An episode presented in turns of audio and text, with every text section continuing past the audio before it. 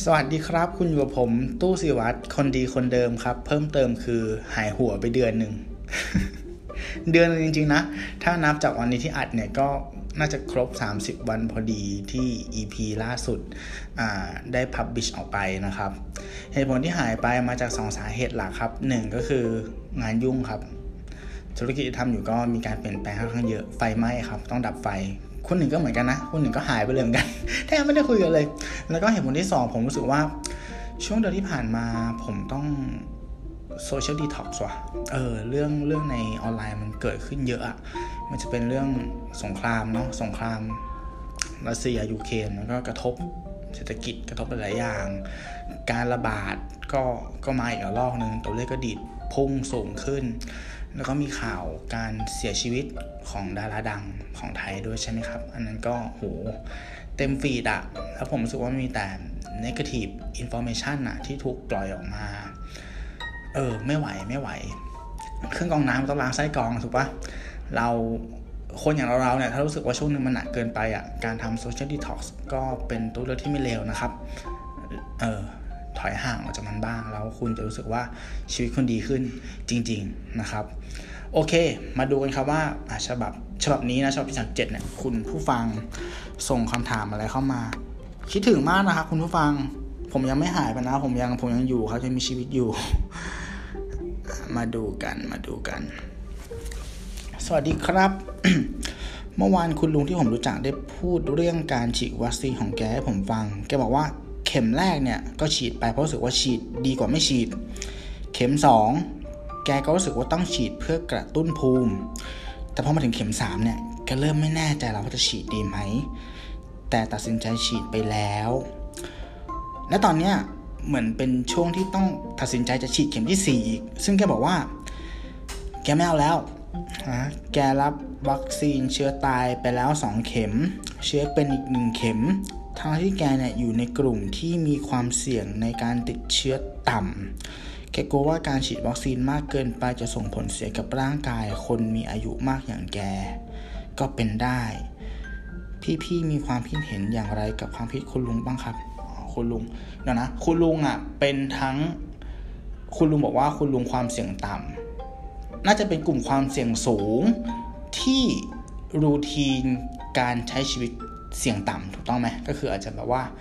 อยู่บ้าน อยู่บ้านปะไม่ต้องออกไปไหน แล้วก็เก็บตัวอยู่ในห้องเนาะอะไรประมาณนั้นไม่ได้ไปพบปะเจอใครก็เลยรู้สึกว่า เออ ไม่อยากฉีดแล้วเพราะอายุมากแล้ว วัคซีนเชื้อเป็นมันก็ยังมีงานวิจัยรองรับไม่มากพอเนาะว่าฉีดเข้าไปเนี่ย มันจะส่งผลเสียกับเราเนี่ย ในอีกตอนนี้อาจจะยังไม่เห็นหรอกแต่ว่า 5 ปี 10 ปีข้างหน้าเนี่ยไม่รู้ว่ามันจะเป็นสาเหตุของการทำให้เกิดอาการหรืออะไรหรือเปล่า เรื่องนี้เรื่องนี้เรื่องนี้ฟันยากนะ ฟันยาก แต่ว่าพออ่านคำถามแล้วอะเรานึกถึงเคสเคสหนึ่งเว้ยซึ่งคิดว่าคุณผู้ฟังก็น่าจะรู้น่าจะรู้แหละ มันเป็นเคสของนักเทนนิสใช่ไหมชื่อ Novak Djokovic ปะ Novak Djokovic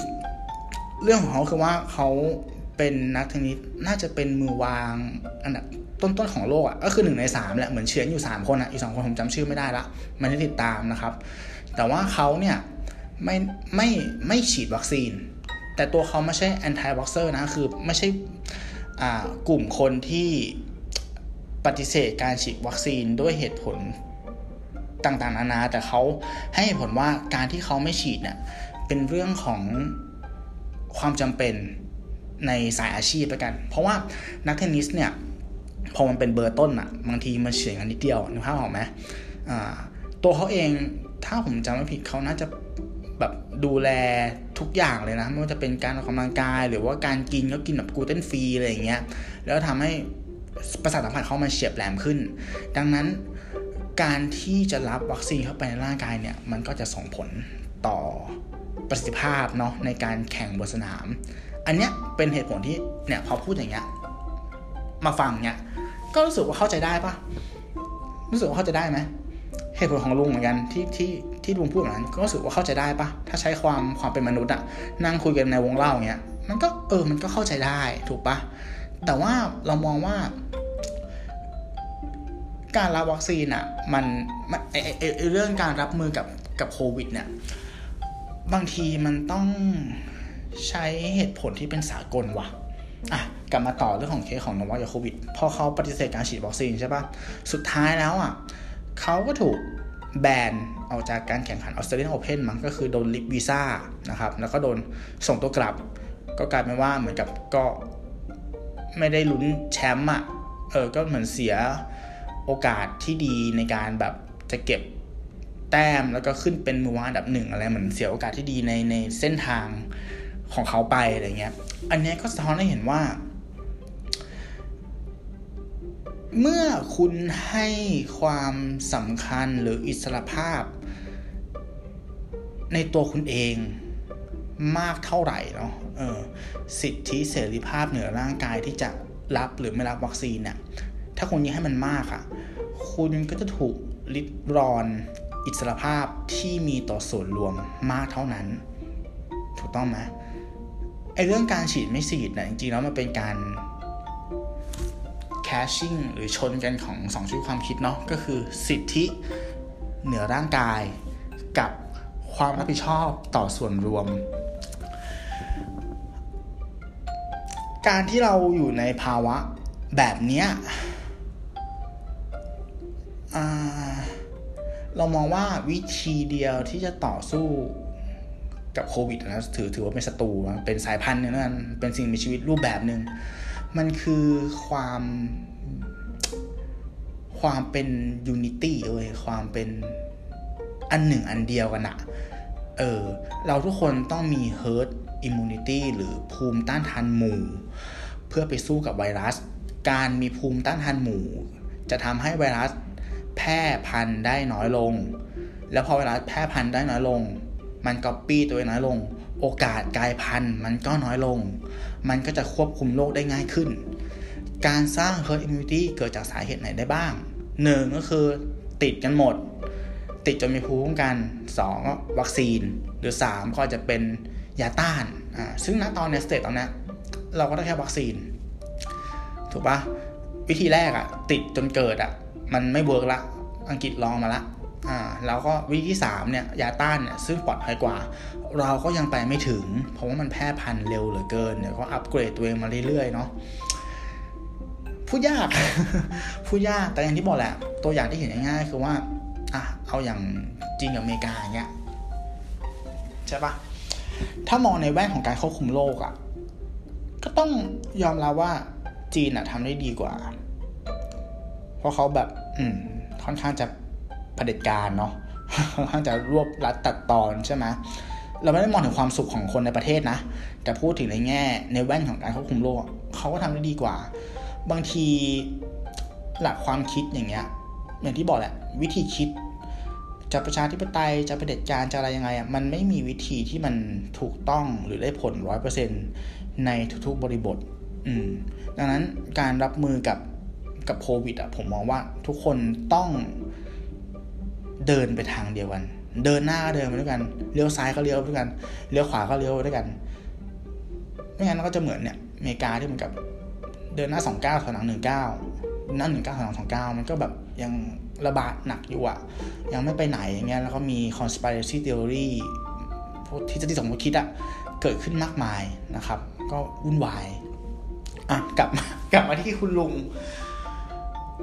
ก็เข้าใจได้แหละ เออ ถ้าถ้าคุณลุงรู้สึกว่าตัวเองไม่ได้ออกไปไหน แล้วก็การที่เขาก็รับผิดชอบต่อสังคมเยอะแล้วนะ กับการที่ฉีดเป็นสามเข็มเนี่ย เออ อย่างน้อยมันก็น่าจะมีภูมิอยู่บ้างแล้วอะไรอย่างเงี้ย อืม แล้วก็ถ้าการที่เขาไม่ฉีดแล้วมันมันไม่เดือดร้อน คนอื่นในบ้านอะ่ะ เออ ผมไม่รู้ไงว่าเขาแบบอยู่คนเดียวหรือว่าอยู่กับภรรยาหรือว่ามีลูกมีหลานหรือเปล่าเนี่ย ถ้ามันสามารถ manage ชีวิตตัวเองได้แล้วไม่กระทบคนอื่น แล้วก็เข้าใจอะ่ะ อืม แล้วก็เข้าใจ เพราะตอนนี้มันก็แบบโหวัคซีนเต็มแขนกันหมดแล้วว่าถูกปะผมว่าคุณผู้ฟังที่ฟังเนี่ยต่ำๆก็สามแล้วอะคนก็สี่ละบางคนแนวหน้านี่จะไปห้าไปหกแล้วซ้ำถูกไหมครับ นั่นแหละครับ มันก็เป็นสถานการณ์ที่ยังคุมเครือเนาะแล้วก็ไม่มีคำตอบที่มันแอบสูตหรือว่ามันแน่นอน อืม แต่สุดท้ายแล้วเราก็ต้องนั่นแหละ คิดให้ดีแหละว่าเราจะเอายังไงต่อ การตัดสินใจของเราเนี่ยมันส่งผลดีหรือผลร้าย กับตัวเราเอง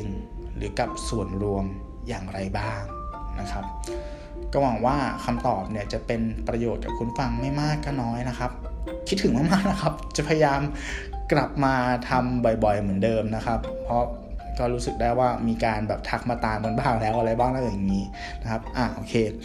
ติดตามรับชมรายการของเรานะครับ ได้ในทุกช่องทางไม่ว่าจะเป็น YouTube Spotify Apple Podcast Podbean Anchor แล้วก็แพลตฟอร์มของเราครับ ใน 2 แพลตฟอร์ม Facebook และ b l o g d i t มีคำถามส่งเข้ามานะครับ เราพร้อมตอบครับผมจะกลับมาตอบนะครับสำหรับวันนี้ผมตู้สิวัตรลาไปก่อน สวัสดีครับ